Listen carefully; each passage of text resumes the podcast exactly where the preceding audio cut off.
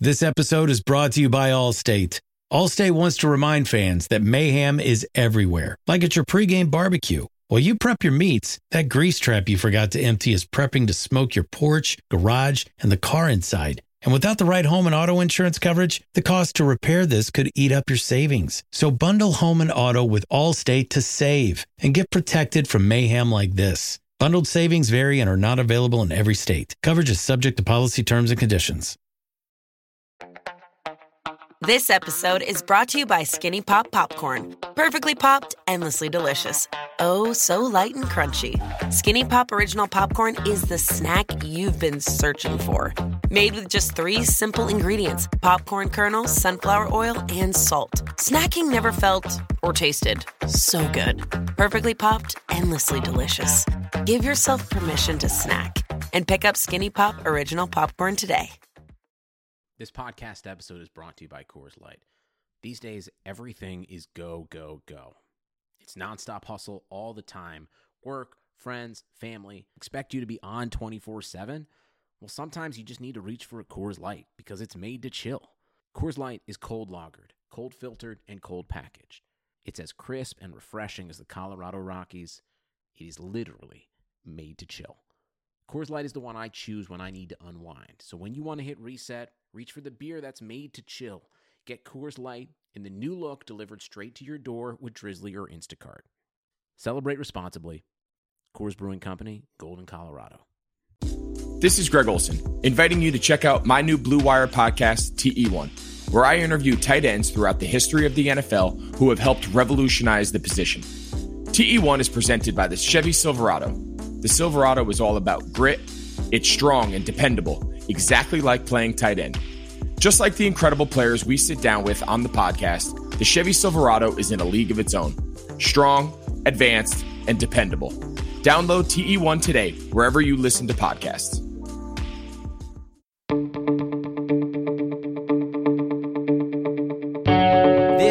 Is the Cubs related podcast presented by CubsInsider.com. My name is Corey. I am joined, as always, by Brendan, and we are coming to you on Sunday, September 13th, a day that we will all remember forever as the day that Alec freaking Mills no hit the Milwaukee Brewers.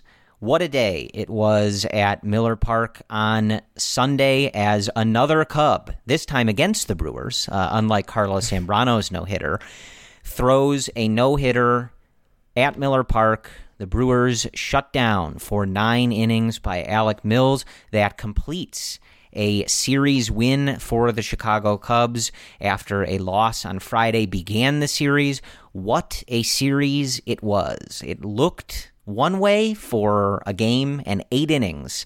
And from that point on, in the last 10 innings of the series, it was a magical, magical little run for the Chicago Cubs. So we will break down those three games. We are certainly going to talk a lot about Alec Mills. We will also talk about the work that the Cubs did off of Josh Hader, who had basically been unhittable up until the ninth inning on Saturday night and we'll talk about everything else in between uh, and, and get you ready to enjoy your off day on Monday after what ended up being a really, really glorious weekend of Chicago Cubs baseball. But, Brendan, I want to bring you in right away here. What a day for Alec Mills. Alec Mills, a walk on in college. Certainly not, he wasn't even supposed to be in the Cubs rotation to begin this season. And he goes out there in the middle of having a really nice season as a part of this Cubs rotation, stepping up, doing the job, and he throws a no hitter, the second no hitter in Major League Baseball in 2020, joining White Sox member Lucas Giolito. What a day! Brendan. What an insane performance, Corey. And he's doing it in Milwaukee against the Brewers, who are trying to fight for a playoff spot. That no hitter puts Milwaukee six games back. But that final out with Rizzo charging the mound like Rizzo's celebrations, I, I love them when these guys throw no hitters. He like tackles them kind of and like like pounces on their like waist. Pretty pretty funny. The the reaction from Javi the moment he fielded that ground ball, I don't know if you saw this, he's letting out like a yeah, like right when Yeah. the ball hits his glove. and so I just love these like premeditated uh, reactions from Javi on some of these plays. But man, the last 24 hours where you have Jason Heyward hitting that go ahead home run against Josh Hader, then you have Vargas following up on a back to back shot, then the next day Mills throwing a no hitter. And we went from one day kind of like wondering where we could be recording this podcast to now talking about a comeback win and a no hitter for Malik Mills. So what a weird Corey, what a weird season, a weird like week to week reaction we have with this team.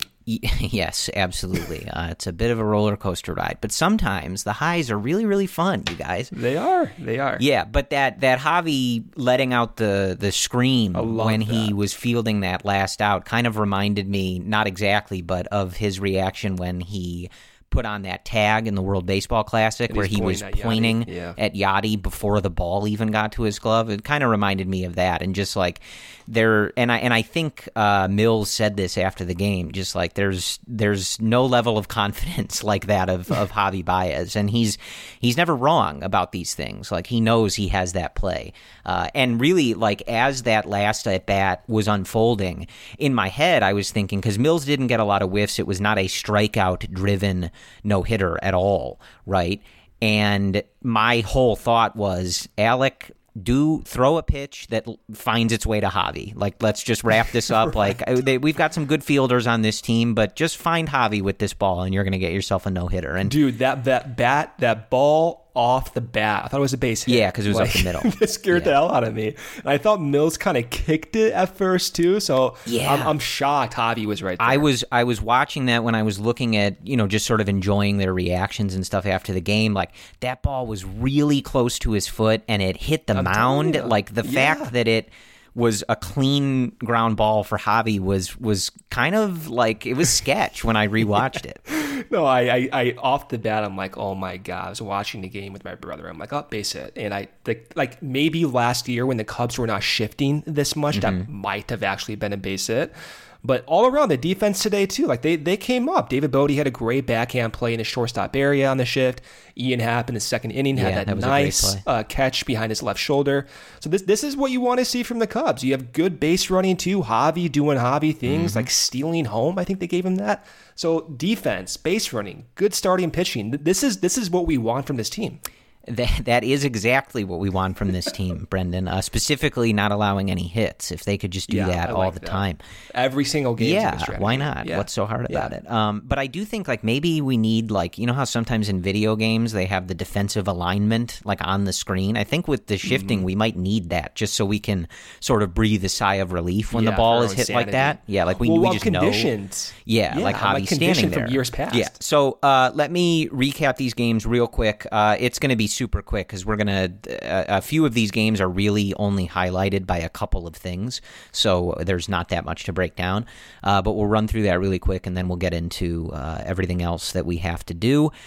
On Friday, it was a one to nothing win. This was a frustrating one, uh, mostly. But see, this is a weird one, and especially with the way that the series ended, I think we now, especially, can look back on Friday as a win. Actually, even though it was a loss in the scorebook, and it was a win because it was an outstanding start for Jon. really Lester good. Yeah, really. really good for Jon Lester. Six innings, three hits, no earned, two walks, and eight strikeouts. He got a ton of whiffs in this game. He was really good in this game. A lot of weak contact. This was a great outing for Jon, uh, and you know I think just sort of emblematic of you know why we continue to trust him and have faith in him. You know we know that it's it's not always going to go his way and not going to be easy, but you you know that he still has these outings in him, and if there's adjustments that he needs to make, he's going to make them to try and have successful outings like this. Uh, he was pounding that ball on the inside to righties in this game, which is something that David Ross talked about, and it paid off. This was a really good start for him. So the Cubs lose this game one to nothing uh, on a Ryan Braun sac fly. It was about as annoying of a, of a series could have started. It was nothing nothing until the bottom of the ninth inning, and a leadoff walk comes in to score Christian Yelich on a Ryan Braun sac fly. If you can you write a fan fiction of a more annoying way to lose to the Brewers, like I would like to hear it because uh, that is just about it. But that was the story on Friday. Again, the key in that one was Jon Lester was good in this game. That's a quality start. Six shutout innings. It's a shame they couldn't get him the W, but especially with the way Jon sounded after the game uh, two starts ago, this was obviously a marked improvement. So we will take that. Saturday looked to be more of the same for eight innings, folks. And it was a dark, you know, they lose that first game in these first eight innings. It was a weird place for a little while, uh, but stick with me here. So, uh, Kyle Hendricks was good in this game. Uh, he makes one mistake, and and that put him behind. But he goes seven and two thirds, six hits, two earned, no walks, and seven strikeouts. So again, a very good start uh, for Kyle Hendricks. The Brewers got those runs on a Ryan Braun home run. I, I mean, just go away dude, already. Please, just go away. Been too many years. Yeah. Too much of my life has been spent hating and worrying about Ryan Braun. I hate it. Uh, but the Cubs get the last laugh ultimately here.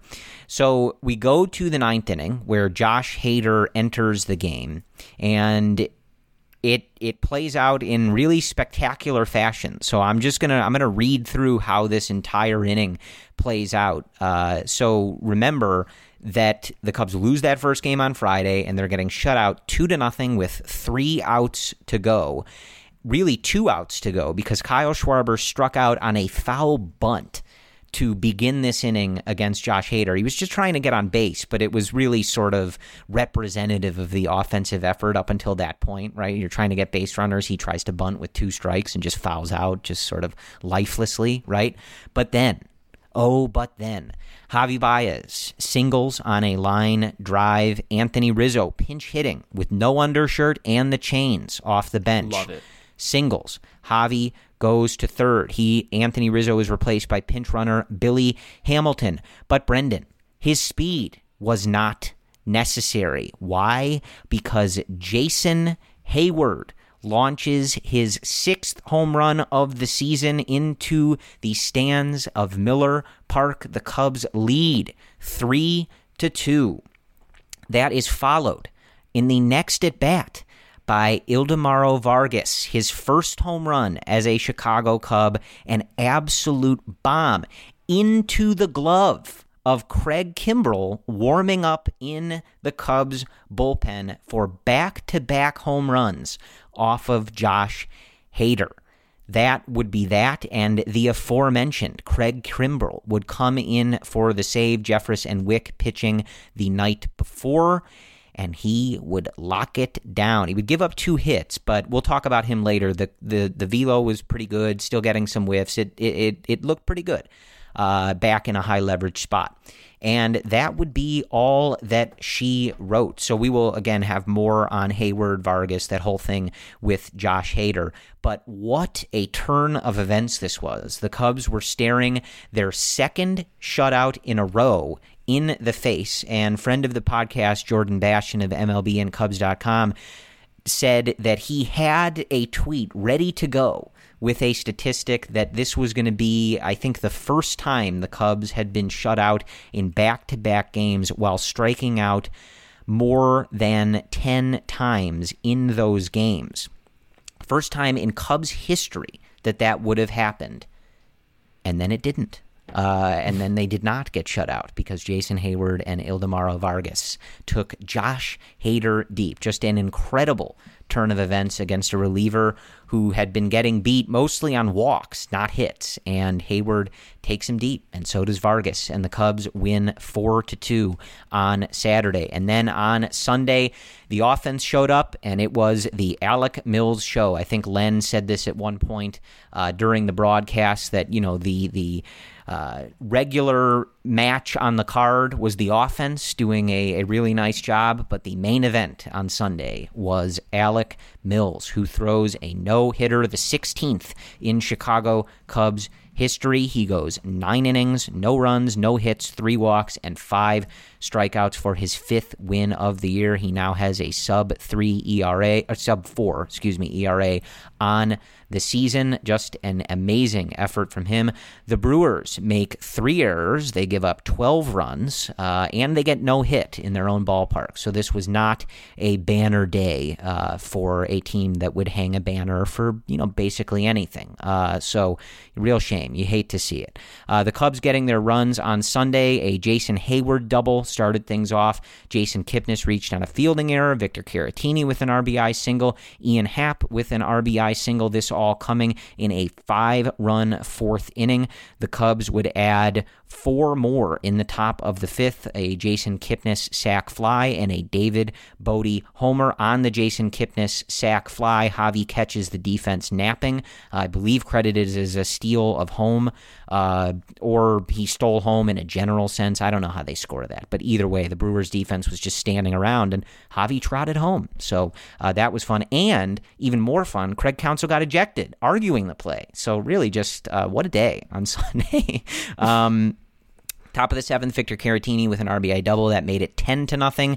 He would add another RBI in the ninth inning on a ground out, and then David Bote with a sac fly to make it 12 to nothing. And then in the bottom of the ninth inning, it was Alec Mills finishing things off. He got Jacob Nottingham to pop out to Anthony Rizzo. He struck out Tyrone Taylor, and he got Jace Peterson, as we talked about, to ground to Javi Baez up the middle, who threw him out, and that was the no hitter. So that is your series in Milwaukee, a wild turn of events. The Cubs three outs from losing the first two games of this series and getting shut out in back to back games.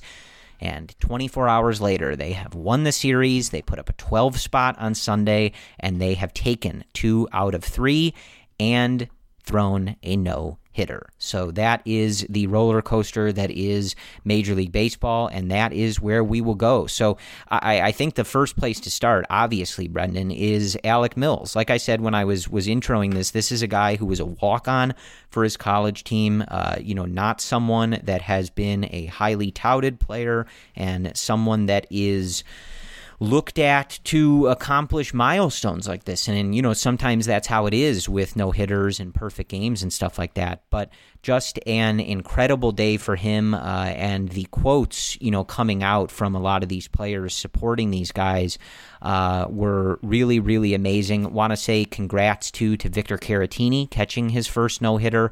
Uh, obviously, you know, we've talked a lot about the work that Victor has done behind the plate, his pitch framing, his game calling, and, you know, obviously uh, with the number of guys that he's a, a, personal catcher for or back there, you know, every time they pitch. Uh, clearly a a, big part of this. And Victor saying on Instagram after the game, Wow, I am so honored to have been a part of Cubs history today with Alec Mills. I am incredibly proud of you, man, and I feel so honored that I could catch my first big league no hitter with you on this special team. Uh, reading all of these quotes was really amazing. I'll, I'll, read one from Mills and then I'll, I'll, get more of your thoughts, Brendan. Mills saying, I'm just proud to be that person that can tell you to never give up, never stop playing, never let people tell you what you can and can't do, and just keep persevering and be the best person you can be a college walk on, a guy that, you know, sits in the high 80s, sometimes low 90s, throw, spinning those 68 mile an hour curveballs. This is a a really really cool story and another one of those instances where we talk about just like how easy it is to root for some of these guys and be overjoyed with their success. This was one of those today. This is one of those really cool moments uh, to be a fan and to have followed along with someone like mills. You know we've, we've seen him in the minor leagues. We saw him a little bit last year. And to just sort of watch the progression of these guys and we talk about it a lot like Mills was given a huge opportunity this year uh, via the injuries to Chatwood and Quintana to step into this rotation to fill that role and and to to earn that spot, and he has certainly done that. Uh, it was a nice sort of run of bounce back starts for him leading up to this after uh, you know a couple of starts where he really struggled and it, it all comes together on, on Sunday in Milwaukee. Mills looked amazing against Milwaukee, and he did that changing one pretty noticeable pitch, and it's that four seam, Corey. So during the basically every start before Milwaukee, he was throwing sinkers way less than his four, or rather, four seams way less than his sinker. He was throwing four seams once every four pitches. And then in Milwaukee, and even in the start against Cincinnati previously on September 8th, he was throwing a four seam once every other pitch. So he went from a 25% usage rate with his four seam all the way up until, or rather, September 8th against Cincinnati to throwing a four seam once every other pitch, a 50% rate. That's that's noticeable. And we saw what happened against Milwaukee with that four seam. If you were paying attention, all those jam shots on those high and in fastballs got Mills, at least I counted, six or seven outs. He had, I think, three or four pop ups on those pitches. So that, that that's that's interesting because previously, what two weeks ago we were talking about Alzolay and talking about Colin Rea and a little discouraged with what we've seen from Alec Mills. Not that it's like doom and gloom with Mills, but we saw second and third time through the order with Mills was a little bit of suspect from what we saw. But what did he do? Him and Hottovy, maybe Breslow, who knows? They made a change. They made a pretty drastic change and a change that other pitchers in years past have also implemented. And that's to go up, up, up with those four seamers and change the script a little bit. And you could clearly see today Milwaukee was so off guard with those really weak shot pop ups on those high and inside fastballs. That's what Mills has done most of the year with the weak contact. He just did it differently today. And these stats are not updated yet, but going into this game, even, he had a better hard hit contact rate than 82% of other relievers and starters in the league. So he's up there among the best in generating weak contact. And now he's throwing more fastballs and doing so up and in. This is a little bit of a different uh, strategy from what we've seen in August from Mills. That that's giving me confidence, especially because I was a little down on what we saw from Alzolay in the last start and some of the new data that came out with Alzolay. I, I think we needed this. I think we needed this to have some more stability in projecting what we could see in the playoffs and seeing him and Lester perform well and Hendricks look good. It's given me a jolt of optimism, Corey. I'm not, and we'll see where we are in a few weeks. But that that was so impressive what Mills was able to do, and it's not that the fact that he just got like lucky, or it's not the fact that he just was doing the exact same thing he's been always doing the entire year. Corey, he changed something so dramatically and he got instant results from it. And that that is the benefit of someone like a Tommy Hottovy. And we've seen that so many times from Hottovy now in the last year and a half. And there's a lot of credit that goes to Hottovy and all the guys behind the scenes and to Alec Mills for actually executing and implementing a new strategy.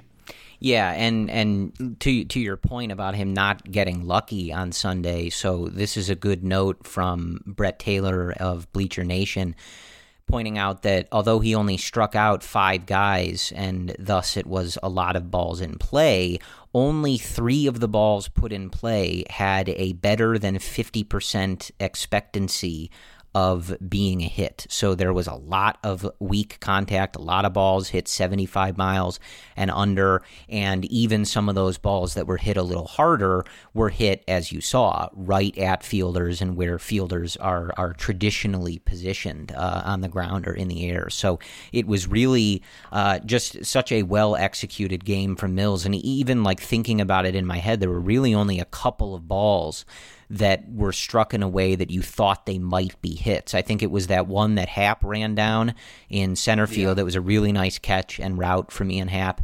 And then there was, I think, a Christian Yelich uh, sinking liner that he hit to Schwarber the opposite way uh, that just without knowing how deep Schwarber was positioned looked like it might have sunk in front of him. But other than that, like it really was a lot of contact that off the bat you were not particularly worried about. Uh, so kudos to Mills, kudos kudos to the Cubs defense. It was uh, just one of those magical days uh, of watching baseball, and it was a lot of fun.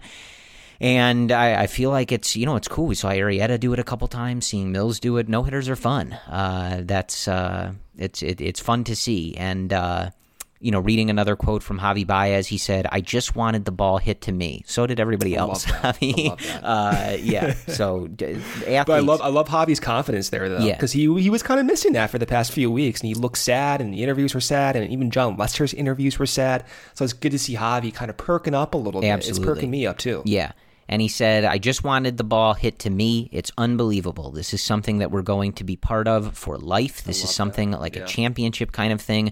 No one can take it away from you. So I'm really, really happy that I was a part of it hopefully he'll do it again in the future. So this was uh, really awesome. There was uh, I, there was a quote going around that uh, you know Mills said after the game on uh, Saturday, where Hendricks was was good, um, that you know, he was going to be better than him. And Hendricks said, okay, go do it. And, well, he did. Uh, there you go, Kyle. You dared like him to that. do better, and Alec delivered with a no hitter. Just incredible stuff. And I would be remiss if I, I didn't take a, a, bit of joy in it being against Christian Yelich and the Milwaukee Brewers. Christian Yelich was 0 for 10 with six mm. strikeouts in this series. Mm. Uh, he was 0 for 3 in the game on Sunday against Mills. And I don't know, man, if you're going to tweet at our pitchers that they, you know, nobody needs help facing you, like Christian did to Yu, Darvish, you can bet that when uh, a member of the Cubs no hits your team, we're going to bring it up. We're going to remember. And uh, not only does he and the Brewers offense need help hitting Darvish, looks like they need help hitting Alec Mills and the Everyone. rest of the Cubs rotation too. right. So uh, listen, if you're going to step to if you're going to st- step to the plate, you better you know you better be ready to swing. And Christian swing and a miss on that one. Uh, so see it yeah, I mean, I, I don't uh, I don't have you know that much more to offer on that. It, it was just such a, a, fun day at the ballpark, um, and you know, listening to Lens calls and Pat Hughes on the radio. Just such a, a fun day for that stuff, and and seeing around. Uh, you know, you really, I, I think that obviously they're going to talk about the fact that he threw a no hitter, everybody being a part of it and stuff like that. But I, I, think you do get a good sense of the reputation that Mills has and how players feel about him and, and being back there for him just in seeing how many guys are, are talking about this and reading the quotes and, and just how happy they are uh, for him. And, and I'll read one last one from David Ross, who caught the Jake Arrieta second uh, no hitter against the Cincinnati Reds back in 2016 when the Cubs won the World Series. Won the World Series. Yes. Yeah. And David said, just a proud parent moment. That's how you feel. You see the adversity somebody's been through to work hard, get an opportunity, and make the most of it is really rewarding from my seat. That has to be pretty cool for David Ross. Uh, obviously different than catching it, but now to be the manager and, you know, to know Alex Alec Mills and uh, especially the work he you know has has done and, and watched Victor Caratini grow and stuff like that just has to be uh, a very very special moment for David Ross as well. Special moment basically for everybody involved. Rizzo had grabbed the ball, of course, because he caught it, uh, much like he caught the ball to end the World Series, just to shoehorn that in there one more time. Mm-hmm. And Contreras had Mills's glasses or the goggles, whatever they are. Uh, and they both, you know, were kind of like handing them to him after they were, were giving all the hugs and the handshakes and stuff like that. So, always just fun to sit through and, and, and go like that. But it, uh, yeah, I mean that that's that's pretty much what I have on that. It was a, a really cool day at the ballpark and watching Mills too, like the way he was able to spin and locate some of those curveballs too in that last inning. Jim Deshaies was talking a lot about this as the broadcast was going on, uh, just how important it was, you know, that the Cubs were up by so much so that Mills, as it was going along, he didn't have to worry about, like, oh, okay, like, you know, I fell behind a guy 3 0. Like, I need to groove one over or I need to just, you know, make sure that I'm not walking guys, things like that. You know, JD was talking a lot about how, look, your team's up 9, 10, 12 to nothing. Make your pitch, right? You've already walked some guys. Like, you're not throwing a perfect game do whatever you have to do to avoid giving up a hit, right? Like if you walk a guy, so what? You know? And the way that Mills was able to do that, especially in that ninth inning, I mean, he was spinning 68 mile an hour curveballs like right on the black to some of these hitters. And it was pretty amazing. And even further than that, you know, these umps have been basically awful for the entire season. I don't know if everybody else feels like they've been worse than ever, but I do. Uh, and some of the calls in that ninth inning, I mean, I was ready to break my television. I, there, there were strikes, balls in the zone that oh, all day were being called strikes because they're strikes, and the zone had been expanded for a good portion of the day for both sides, and now he's getting squeezed in the ninth inning of a no hitter. I mean, I couldn't believe what I was watching. So for Mills to be able to ignore that, stick to his plan, stick to his repertoire, throw the pitches that he wanted to, and to be able to locate them north of 100 pitches. And, you know, as we've mentioned, like this is a guy who has had his struggles going that second and third time through the order, and he just wasn't he was not going to be denied on Sunday. It was a really impressive effort, uh, and and just you know really awesome, just an awesome awesome moment for Alec and this team. And you know, again, like some some moments like this, uh, especially with the the way that Saturday finished and the way that Sunday finished, you know, now they have that off day to just sort of bask in the way that these last two games ended. Like it's the kind of stuff that can really kickstart a team going on a good run, and it, it it's it's coming at a really good time for this team. But it's you know these are these have to be. I'm not a professional baseball player. Uh, I'm never going to be, but I have to imagine that a day like Saturday and Sunday for these guys is is really fun and you know can really kind of spur you uh, onto a good little run here. So that's what we've got on Mills. We could probably talk about that for a while, uh, but just uh, an amazing effort from him. Congratulations to him. Congrats to Victor Caratini on catching it. Just a really, really good job all around. So let's go back to Saturday night and talk about some of that. And the first place that I want to go, Brendan, is Jason Heyward. I, mean, we have talked about the season that he has had from not only his perspective. Uh, if you've been listening to this podcast for a long time, you know we've talked a ton about the swing changes that he has made, the mechanic changes that he has made. We've documented all of this on CubsInsider.com. I mean, I can't tell you guys how many hours I have spent of my life looking at, editing, doing side by sides and all that stuff of Jason video of Jason Heyward's swing because it's a lot, like more than I would probably care to admit. Uh, but what you're seeing in, in this season is all of that coming together and really kind of finally just clicking from day one to where he is now. And coming out of Sunday, he's hitting 293 with a 947 uh, OPS. And just not only from his perspective, how important this is and, and great this is to see the success, but, you know, we're still looking at Kris Bryant struggling. Javi had uh, a nice, a better weekend. I think he looks, it looks like it's happening. He's going the other way. And if you've watched him throughout his career, when he starts to hit those line drives to the opposite field, the floodgates are usually about to open. Uh, you know, but he's still he's got a 601 OPS. Rizzo had a bad uh, weekend and a bad Sunday. He's down to a 715 OPS. So for Heyward to be doing this is so huge. We've talked a lot about like where would this offense be without Ian Happ and Jason Heyward having the seasons that they are, and specifically on Saturday night, it would have been probably a loss uh, if not for that. Uh, and I want to read this stat, which I think is pretty fascinating.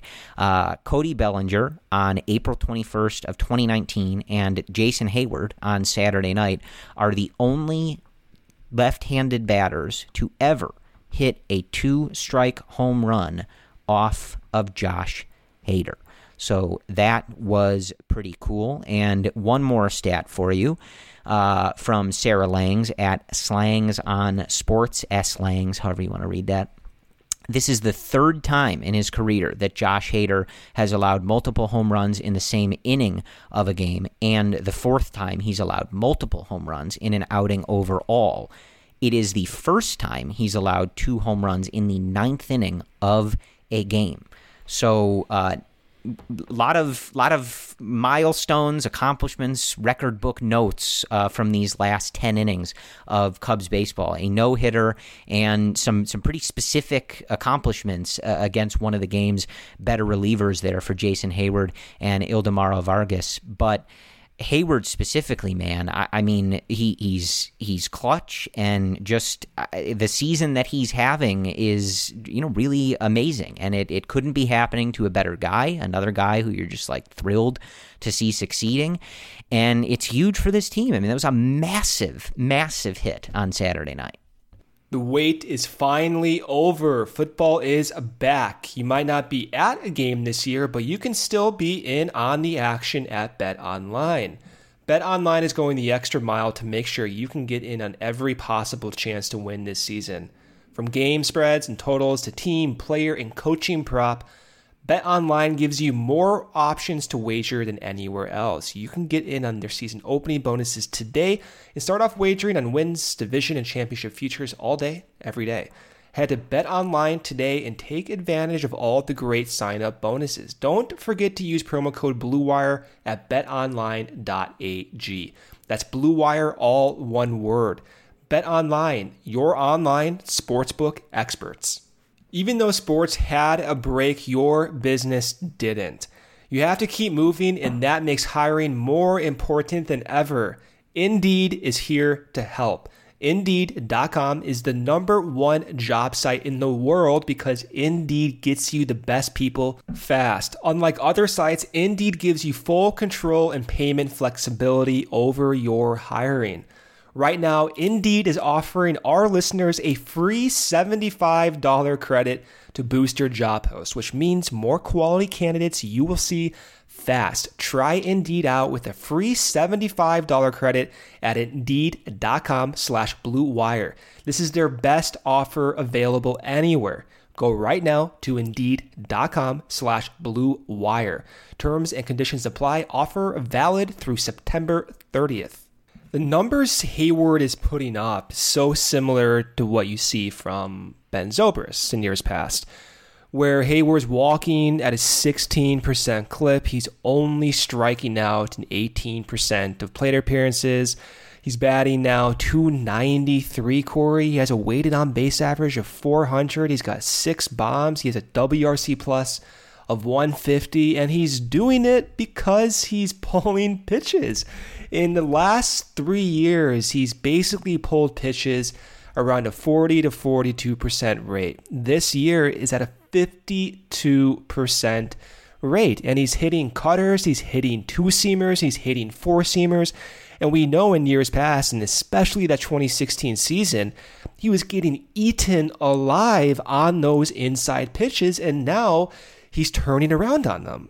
Evan and I, Evan Altman and I of CubsInsider.com are talking about this. And Evan pointed out that Heyward's made this slight change to his pre pitch movement and as to his hands.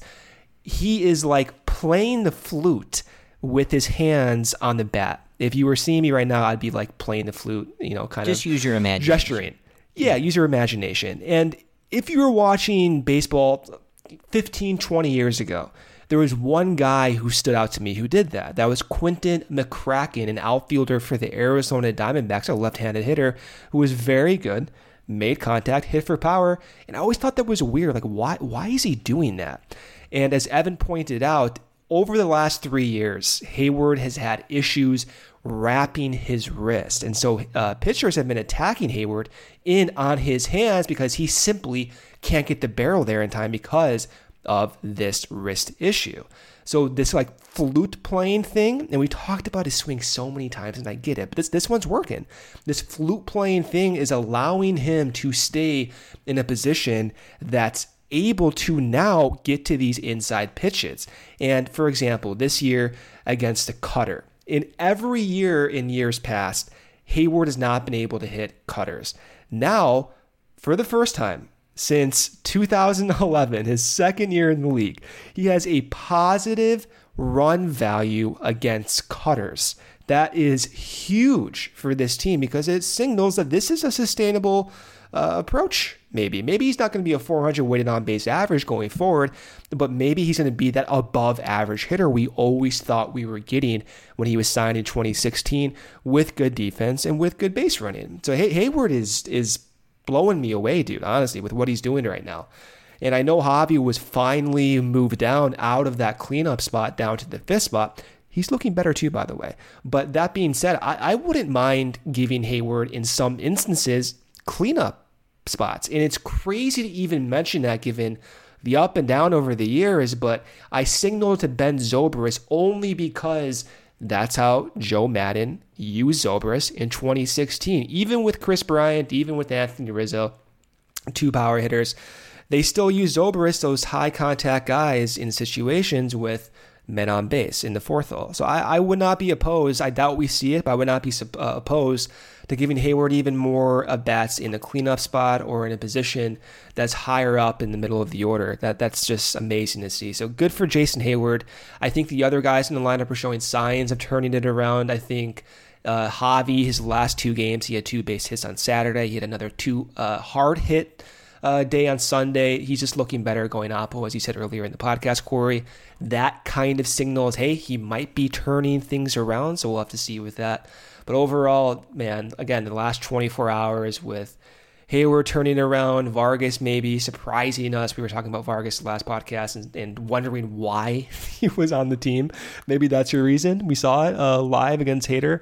So things can change rapidly in this weird shortened COVID season. The offense can change rapidly. And it kind of gives me some some optimism going forward here in the last 12 games. Yeah, I, I definitely want to make sure we give Vargas credit there. You know, I think that was a move just because it, it, it sort of came out of nowhere, right? Like they I had traded for Martinez, out, yeah. and you know we didn't even know this guy was on their roster, uh, not, not, roster radar, and you know so then he comes in and he's hitting against Trevor Bauer. It was just sort of hard to make sense of, but you you have to tip your cap. I mean, not many guys take Josh Hader deep, and he hit the piss out of that ball, uh, oh, and he did a nice little stare too, which obviously we appreciate against uh, Josh Hader. But I mean, that I was like a it, missile, man. man. Yeah, and he's looking good too. Like I kind of like the high socks thing.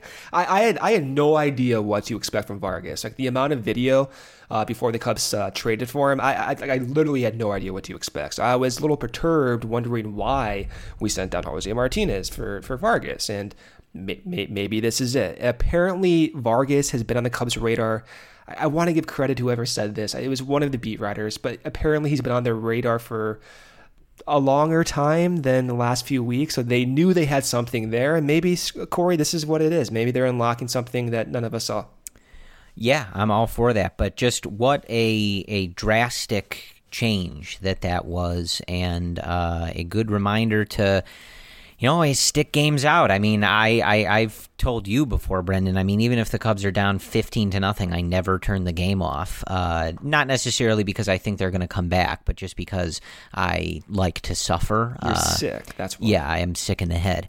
But you know, I mean, especially like you know, Friday stunk, right? Lester goes out there and gives you that great outing uh, and a bounce back start, and they can't do anything for him. And I mean, they just looked really feeble uh, in that entire game. They struck out 13 times, or excuse me, 16 times, 12 against Milwaukee starter Brandon Woodruff.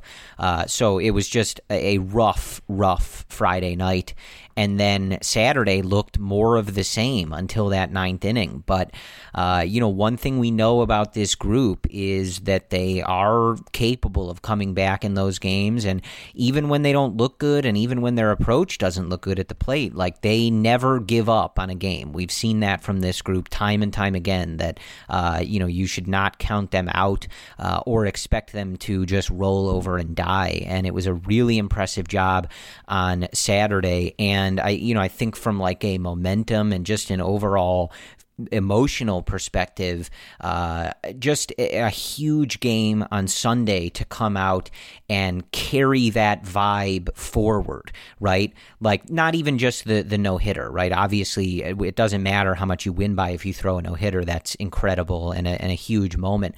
But for them to just pound the Brewers, the Brewers were throwing the ball all over the field. They commit three errors, falling asleep while Javi's running home, right? And to just pound them and and keep doing it throughout the game, even putting up runs in that ninth inning. And we talked about going into this series having a chance to, you know, finally take advantage of one of those opportunities to A, build some distance for themselves in the division in first place, but also just to like start putting those nails in the Brewers' coffin, right? Like you couldn't eliminate them or, or, anything like that this weekend, but just go in there and win this series and just like stick them further in the cellar and don't let them sneak back in there. Don't let them win this series. Don't let, you know, obviously let them sweep you in their ballpark. Like just just put them down. Put your foot on their throat and try to get rid of them. And they did that. And and that's just so impressive from this group. Uh, and for as as not fun as as those first uh, what would it be 17 innings right were for them to play that way in those final 10 innings of this series and just completely flip the narrative of the entire weekend and you know coming into this off day you got two off days this week uh, one on Monday one on Thursday after these couple games with Cleveland like you have the opportunity to have a really really nice stretch here.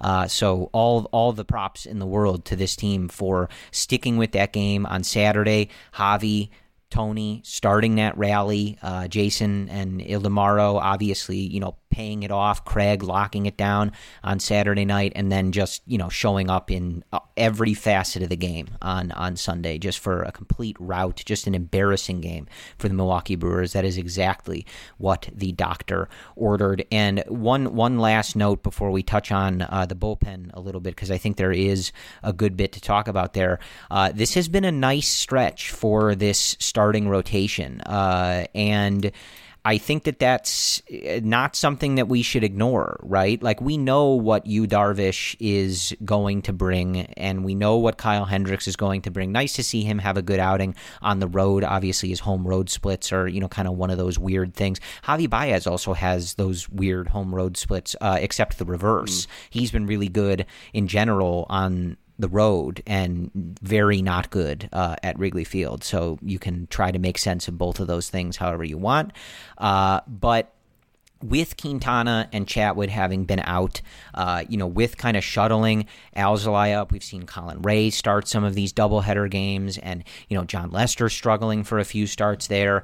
It it, it was a precarious spot. It felt like a, a sort of unnerving spot for this starting rotation.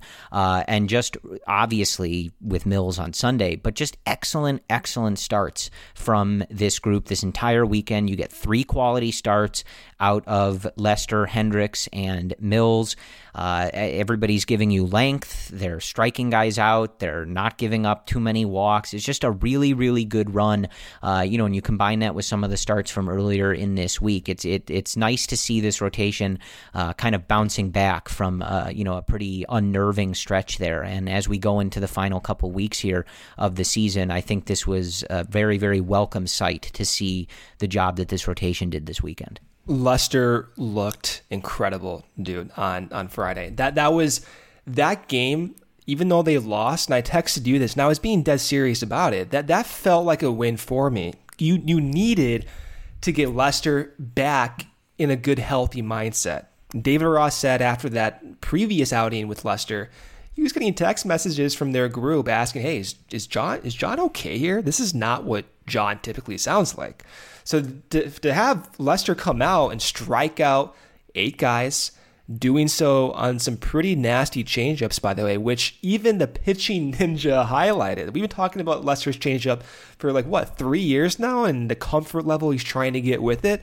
Looked good on Friday, and six shutout innings, coming back from multiple bad outings, commanding that cutter, commanding his secondary pitches, still throwing five pitches throwing 88, 89, 90, 91 at times. he's gonna be okay, I think, Corey. And I, I get the whole age thing with Lester, and it, it does in the back of my mind kind of remind me like, hey, this is this kind of what Lester is gonna be? I, I don't think that. I, I have a hard time accepting that a pitcher with Lester's intellect, the experience, the diversity of his pitches, I have a hard time letting me believe that even with his age, that he can't find a way to be successful right now. And what he's been doing behind the scenes, we've heard with David Ross, maybe trying to get Lester go more inside on right-handed batters it's it's encouraging. And these are the changes that you want to hear about and you want to see translate into success. These are really rapid changes that are needed in this type of environment with covid and they're doing it Lester did it. Mills just did it. Darvish is in a completely different universe with all of his changes this year, adding that supreme pitch, changing around his fastballs, throwing God knows what every other game. This is what you want to see from your pitching infrastructure with Tommy Hottovy, and we're seeing the results of it right now. We're seeing Alec Mills throw no hitters in the stretch of a pennant race in Milwaukee against a team fighting for a playoff spot. This is this is what you want to see. And from the rotation, not even talking about Hendricks, it could not have gone any better, quite literally, Corey, this weekend.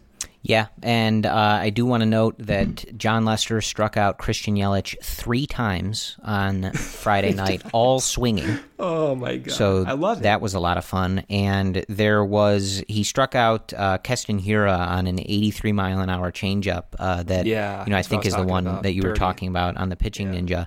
Uh, and he let out like a yell afterward. It was a big oh spot in the game. Gosh. Ooh, I needed a minute after that. Uh, let me tell you guys, that was that was great. Um, yeah. Anyway, I'm I'm I'm a little like you know like flustered like talking lost about in that universe now. right now. No, I mean even when I heard it, Corey, I'm like, oh my god, Jon Jon is back Yeah. here. That that was jolting. Yes. That is exactly what I needed. Absolutely. So, yeah, I mean, just a, a really good weekend from this starting rotation, and you know, I think that in general, like this this team is you know coming out of this weekend uh, in a in a similar spot that we've talked about. I mean, there there's still guys you want to see going on this offense. You know, Kris Bryant still does not look right. Uh, sat out the game on Sunday. You know, Rizzo's numbers, uh, though, although I you know I think Tony generally looks pretty normal and, and fine, and the on base numbers have been pretty good uh, for the majority of the year.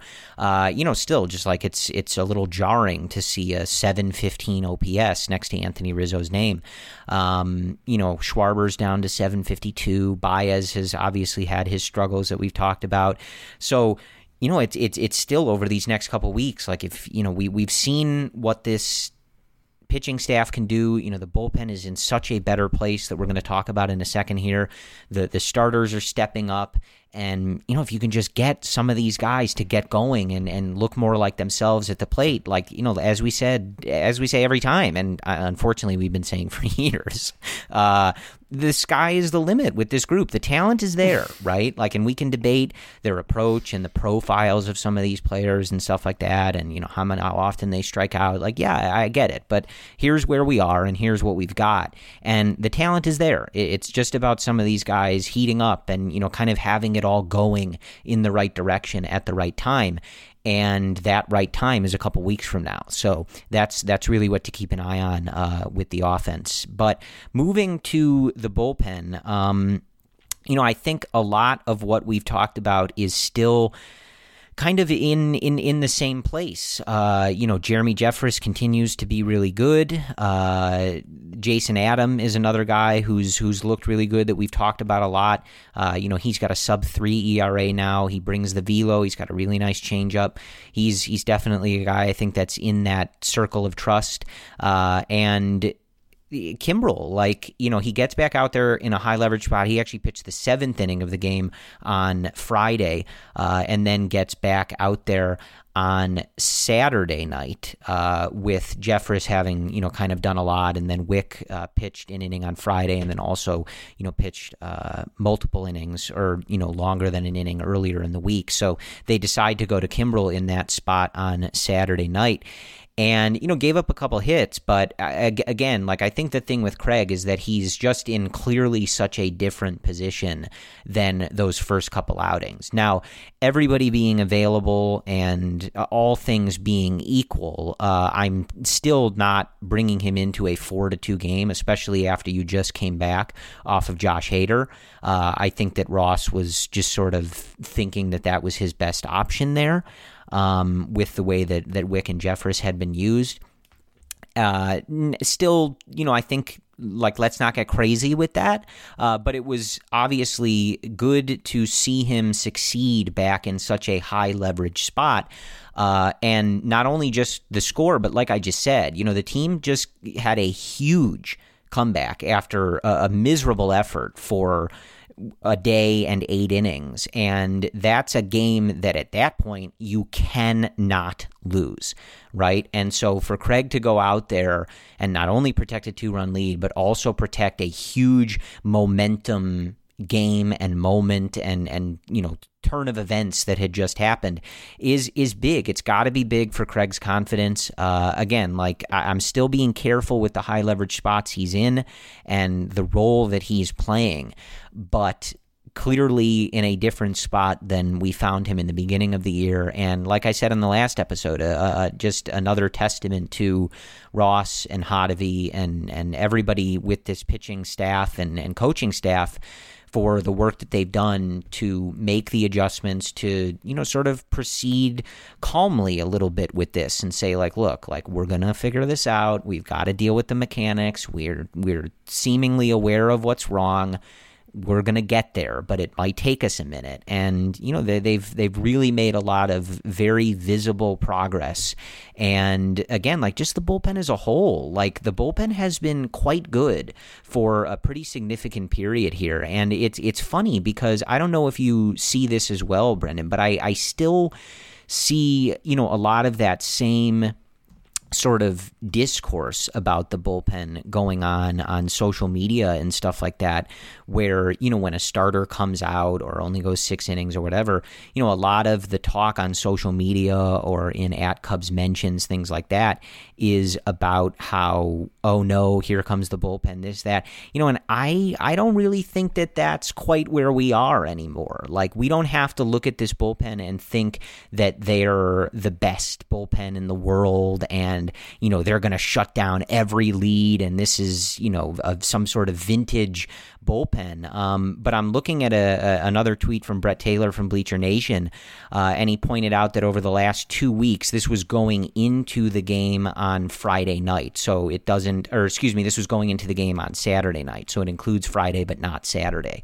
Uh, and the Cubs had a bullpen ERA of 1.84 over the prior two weeks, uh, which was the second best mark in baseball. So we don't have to pretend that this is the best bullpen in the league or that they're a sure surefire thing every time. But they they've been good for a, a, good mm. bit of time here, and I think a lot of the guys that we've talked about, you know, sort of improving their role, getting more shots, and working through things, they they've built themselves a, a nice little bullpen here. And I think, as I said on the last episode, like I, I think we're past the point uh, of thinking that this bullpen is going to hold them back from anything in the playoffs or is you know assuredly the reason that anything that the you know the wheels will fall off the bus or something like that. Like it's not perfect, but they've found themselves eh, certainly a usable and for the most part a, pretty trustworthy bullpen. Here. The bullpen has looked a lot better in the last few weeks thanks to guys stepping up. In addition to just Kimbrel recently, we have Ryan Tepera who's continuing to look good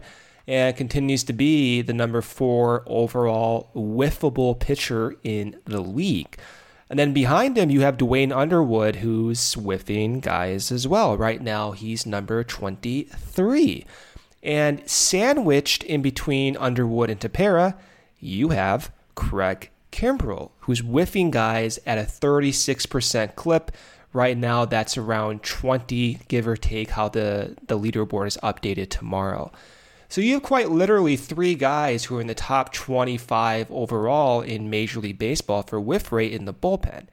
What do you want from a bullpen? You want to limit as much nonsense as possible. That includes bloop base hits. It includes weakly hit ground balls. And what better way to do that than to have three guys in the bullpen who are among the best at missing bats?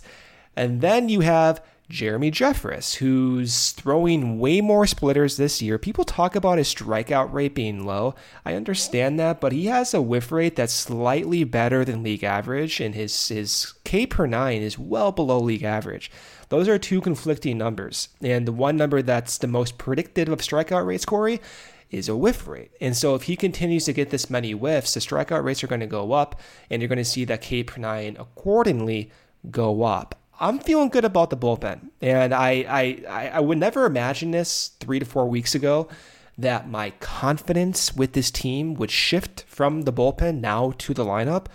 But that that's that's where I am. I have a lot of confidence in Tepera and Jeffress, and Wick has continued to hammer the zone, and Craig Kimbrel's getting back to normal. Now we have Jason Adam in the mix.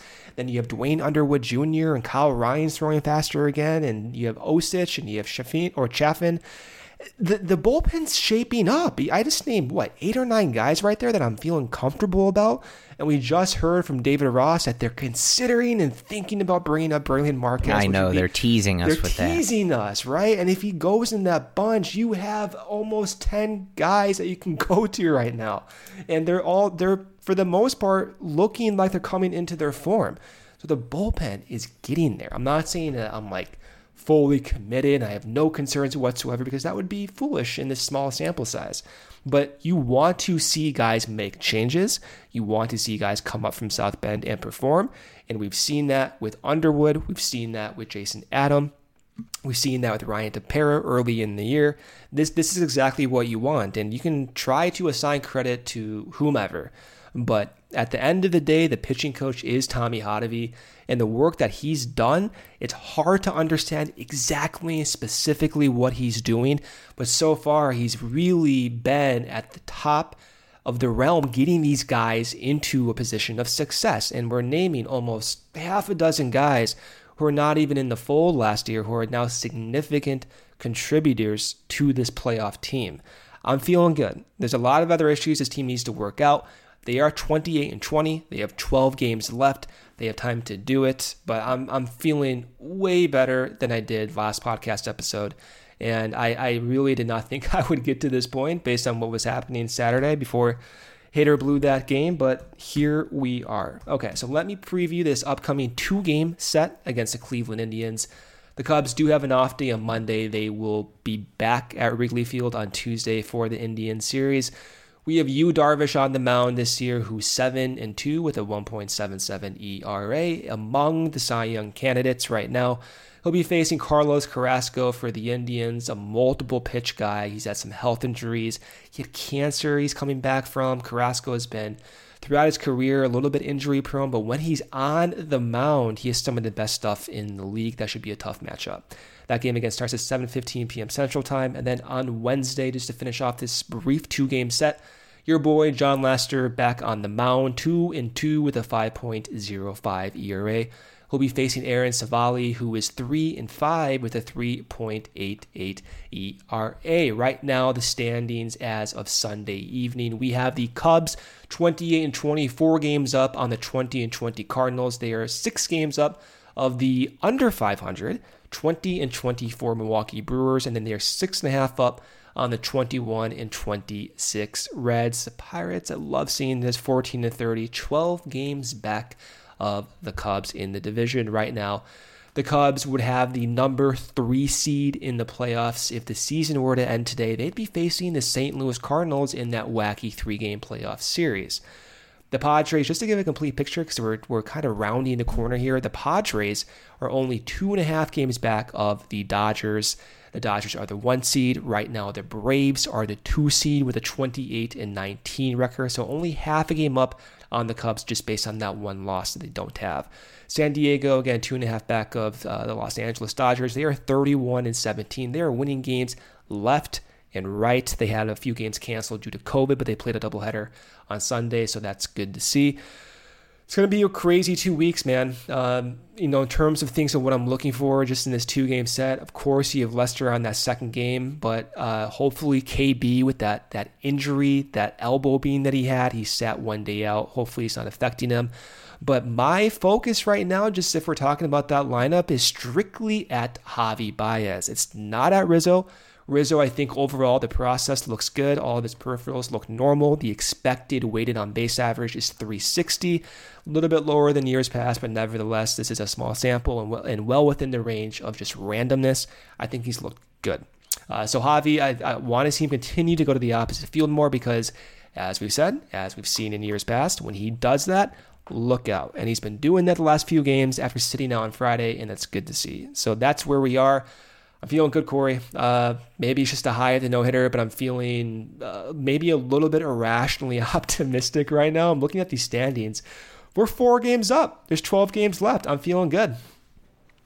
Uh, yeah, I, I think so. Uh, Brendan, I do, I do have a quick question for you. Yes. Has Jon Lester ever pitched against the Cleveland Indians? You know, before? I was trying to find the, the, the game logs, and I, I, I did find one, but it it was a weird core. I think there was a mistake. It, it said he pitched against him in November. Can that be right? Uh, I know he pitched a couple times in October, yeah. but yeah, no, that does sound right. November.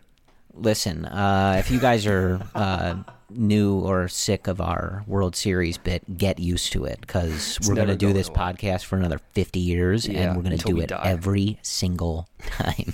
uh, no, anyway, uh, 2016 World Series jokes aside, that was won by the Chicago Cubs. Yeah, they did win. Um, yeah, I mean, look, like I think this is a good spot for this team, you know, especially with having had those five game series and, you know, the double headers with the Cardinals and stuff like that to end up in a place where you're four up on the Cardinals. Uh, and actually, you know, you've played eight more games than the Cardinals and the loss column is the same. That's big too.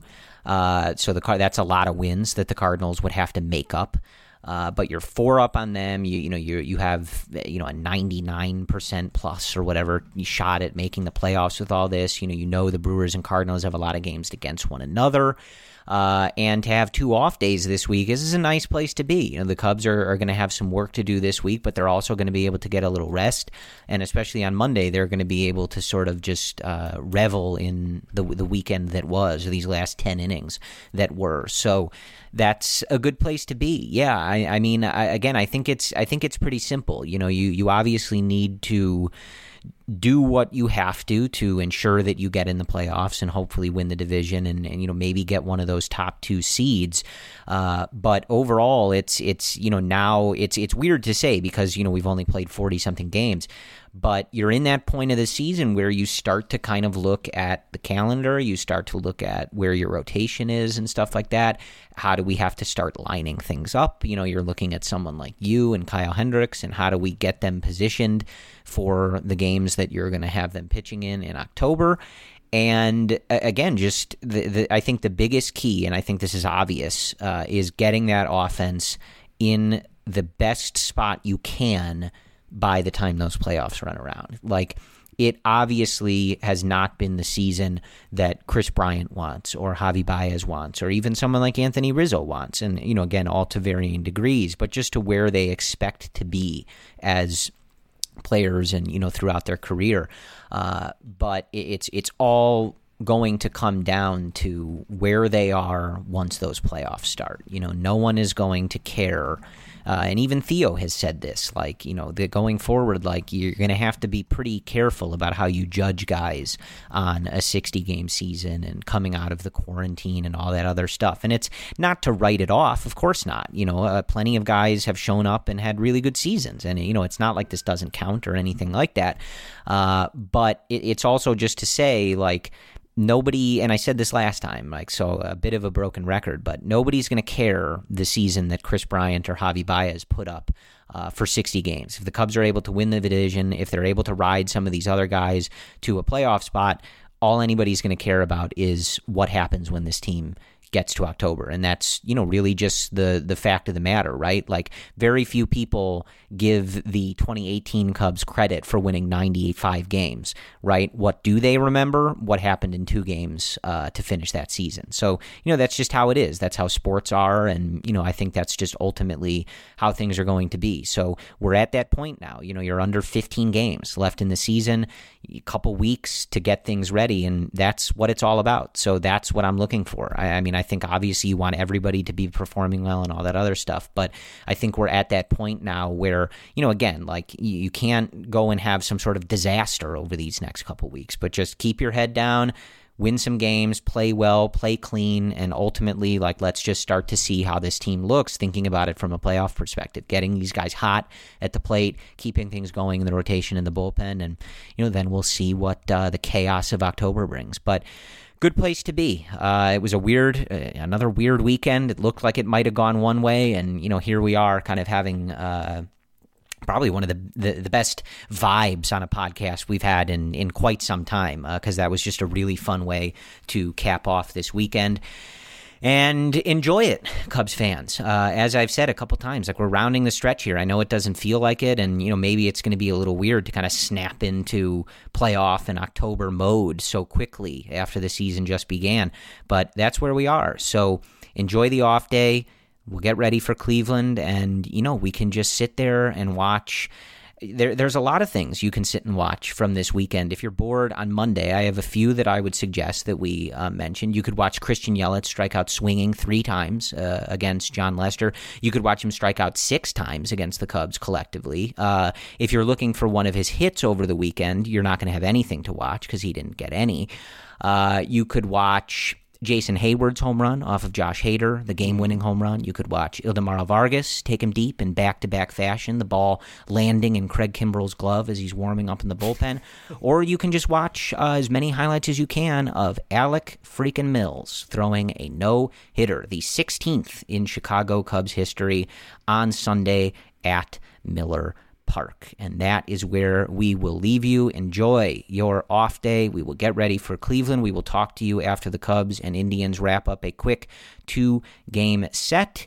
And as always, we thank you guys for listening to and your participation and support of the Cubs related podcast. We will talk to you in a few days. And as always, go Cubs. From self help books to meditation, we work hard to find peace of mind. Xfinity Home helps you rest easy with a total home security solution. Installed by experts and powered by secure and reliable Xfinity Wi Fi, you'll get 24 7 professional monitoring with fast response times and real time alerts, like when doors and windows are opened. Rest easier with Xfinity Home. Learn more at xfinity.com/slash home security. Restrictions apply. Residential customers only. Requires compatible high speed internet. Professional installation required. Ah, mmm. The first taste of rare bourbon you finally got your hands on. That's nice. At Caskers.com, we make this experience easy. Caskers is a one stop spirit curator with an impressive selection of exclusive, sought after, rare, and household names in the realm of premium spirits and champagne. Discover the top flavors of the year now by going to Caskers.com and using code WELCOME10 for $10 off your first purchase. Get $10 off your first purchase with code WELCOME10 at Caskers.com.